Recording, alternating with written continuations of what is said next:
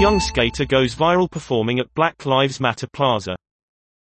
A video of Caitlin Saunders skating on the square opposite the White House has amassed over 350,000 views.